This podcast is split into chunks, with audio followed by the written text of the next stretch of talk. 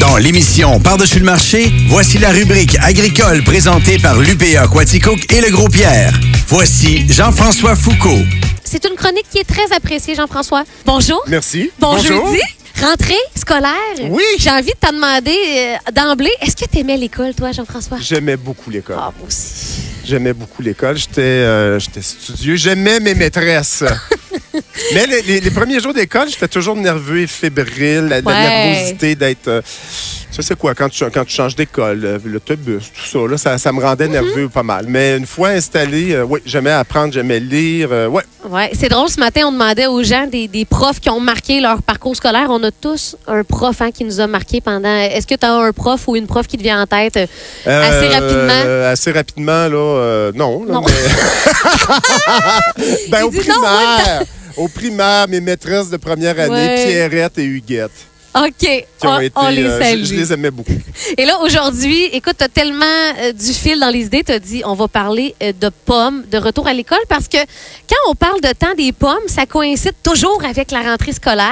Bien Donc, sûr. c- c'est une bonne raison de faire cette chronique-là aujourd'hui. C'est une très bonne raison. Ouais. Mais évidemment, je suis allé un petit peu au-delà de ça. Ben oui, Donc, ben oui. euh, si tu prends une pomme, Marie-Pierre, puis tu la coupes en deux, qu'est-ce Oui. que tu trouves au centre? Une étoile. Oui, et tout Ah, ben oui. est là. Oui. Tout est là, Marie-Pierre, parce que cette étoile qu'on trouve, il faut faut la couper dans le bon sens, hein? on est d'accord? là? Oui, De oui. façon transversale. Absolument. Cette étoile conférait à la pomme son statut de fruit magique, le fruit de la connaissance. Euh, au jardin d'Éden, c'est en mangeant quel fruit qu'Adam et Ève acquièrent la conscience de la connaissance, La fameuse pomme. la pomme. Ben oui. Dans la mythologie nordique, la pomme est associée à la jeunesse éternelle, tandis que dans la légende arthurienne, c'est sous un pommier, arbre de la connaissance, que Merlin, l'enchanteur, enseigne. Donc, depuis toujours, la pomme a été associée au savoir, à la connaissance, à la transmission, à la Hey! jeunesse. Et là, bien sûr, Jean-François, au retour en classe, on apporte souvent des pommes à l'école, mais d'où vient la fameuse tradition de dire j'apporte une pomme, je, je dépose la pomme sur le pupitre du professeur, de Ah! l'enseignant, de Ben, l'enseignante? c'est ça. J'ai trouvé quelques belles anecdotes C'est bien vrai. croquantes pour vous autres. Donc, on sait qu'en Europe, dans les années 1700, le- disons là, en Scandinavie, euh, les parents pauvres payaient les instituteurs et les institutrices avec des paniers de pommes. Ah ouais. Euh, en Amérique, les institutrices, pensons à Émilie Bordelot, pensons à nos arrière-grands-mères. Les institutrices étaient des jeunes femmes célibataires. Ouais. La communauté devait les loger euh, et les je- les- les- ces femmes recevaient de maigres salaires, Mmh, n'est-ce pas? Mm, ouais. Euh, les parents compensaient les mauvais salaires des demoiselles en leur offrant des produits de leur ferme, des œufs, des pommes, un peu de viande. OK, ben oui. Et à mesure que les salaires se sont améliorés, merci aux syndicats, les, ca- les cadeaux en nourriture ont diminué jusqu'à devenir une seule pomme symbolique en guise de remerciement et d'appréciation. Mais encore aujourd'hui, on trouve des, des images de pommes sur des cahiers, sur des... Oui, tu c'est sais, ça. C'est toujours, resté euh, un symbole très ben fort ouais, ben de, ouais. j- de j'offre une pomme à ma Ben oui, maîtresse. absolument. Mais là, Jean-François, est-ce qu'il n'y aurait pas une théorie?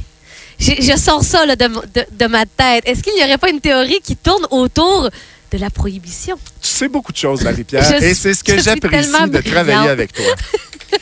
en effet, plusieurs vergers aux États-Unis cultivaient des pommes surtout pour faire du cidre. C'est donc bon, du cidre. hein? On en a parlé d'ailleurs D'a- dans la d'ailleurs, dernière chronique voilà. de l'histoire du site. C'est bien intéressant. Quand la prohibition est arrivée dans les années 1920, les vergers sont tombés en disgrâce. Ces vergers euh, dédiés au cidre sont tombés en disgrâce. Mm-hmm.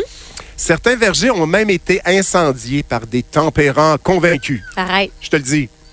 Alors, dans un effort de redorer la réputation de la pomme, les producteurs et les agronomes ont plutôt misé sur une stratégie visant à présenter la pomme comme un excellent fruit pour la santé.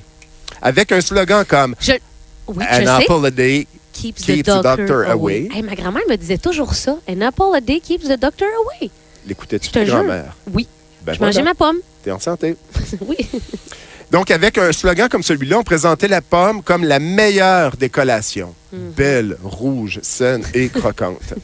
Dans les années 30, aux États-Unis, on retrouve des publicités qui vantent les mérites de la pomme pour fortifier la santé des enfants. Et celle-là, je l'ai b- bien aimée. Donc, dans une publicité dans un magazine, on, on assure que la pomme vous donner- donnera une bonne santé intestinale à toute la famille. OK. Ouais, ben, ben, c'est super. C'est clair? C'est ça le mérite cool. d'être clair. Et on dirait que ça a quand même bien fonctionné parce qu'encore aujourd'hui, euh, tu prends une pomme puis on, on se sent pas coupable de manger une bonne pomme. On s'en Comparativement pas coupable. à un sac de On s'en chips. pas coupable. Il y a même eu une collaboration entre les pommiculteurs et les dentistes pour présenter la pomme comme une brosse à dents naturelle. Oh, Après oui. le repas, Pourtant, vous c'est mangez. dur pour les. Ah, ça vient nettoyer un petit peu d'acidité, Ouais. du liquide. Ah. Hmm, OK. Et puis, qu'est-ce que je voulais dire aussi? euh, Ben, le- ce, ce repositionnement de la pomme a quand même été un, un franc succès. Oui. Au lieu de, du fruit à cidre, ouais. les vertus de la pomme en ont fait le cadeau par excellence afin de s'assurer les bonnes grâces de sa maîtresse d'école. Ça a d'ailleurs été immortalisé, ça, dans une chanson de Bing Crosby et euh, de Connie Boswell, An Apple for the Teacher, enregistrée en 1939 pour le film The Star Maker. En 39. Et sais-tu quoi, Jean-François? euh. Je sais J'ai- pas. J'ai un extrait. Arrête, On c'est s'en ça va- sous la main. J'ai ça sous la main, un extrait de Bing Crosby. Allons-y. An apple for the teacher is always gonna do the trick. Not if you didn't study your arithmetic. I got an apple for the teacher. Gonna meet with great success. Well, it won't if you didn't memorize.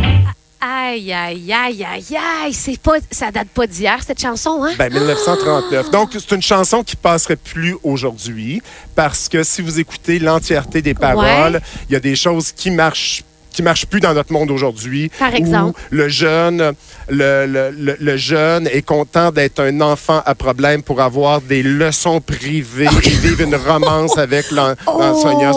OK, on là, comprend. Ça passe Non. plus, ça passe Non, plus, ça, ça passe marche plus. pas. Mais ironiquement, cette chanson a connoté péjorativement le geste de donner une pomme au professeur. Les têteux qui s'adonnaient à cette pratique étaient traités de apple polishers, de Uh-huh. polisseurs de pommes.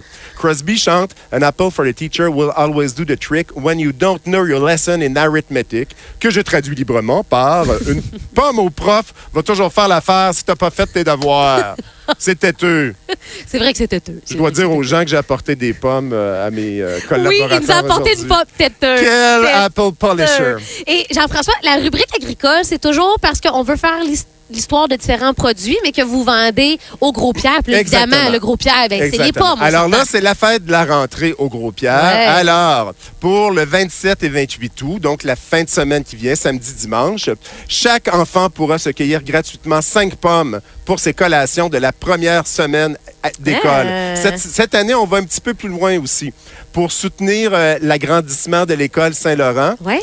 euh, lorsque les gens vont acheter le gros pot de gelée, pour chaque pot de gelée vendu en fin de semaine, on va remettre 2 dollars à l'école Ben, pour voyons, l'agrandissement. le gros pierre qui est donc bien généreux. Ben, on est comme ça. Vous pouvez également en offrir, offrir une pomme en guise d'appréciation à votre maîtresse. Mais si vous avez peur de passer pour euh, un têteux, vous pouvez aussi réactualiser la tradition en offrant une tarte aux pommes ou un balut aux oh, pommes miam, ou un miam, pot de gelée. miam, miam. Merci Jean-François. Grand Foucault. plaisir. Toujours intéressant. Est-ce que tu as déjà ton sujet pour la semaine prochaine? Ben, on va récupérer notre sujet de la semaine oui, passée, en fait, on va parler de lait. de lait et de vaches Yes. laitières. Super.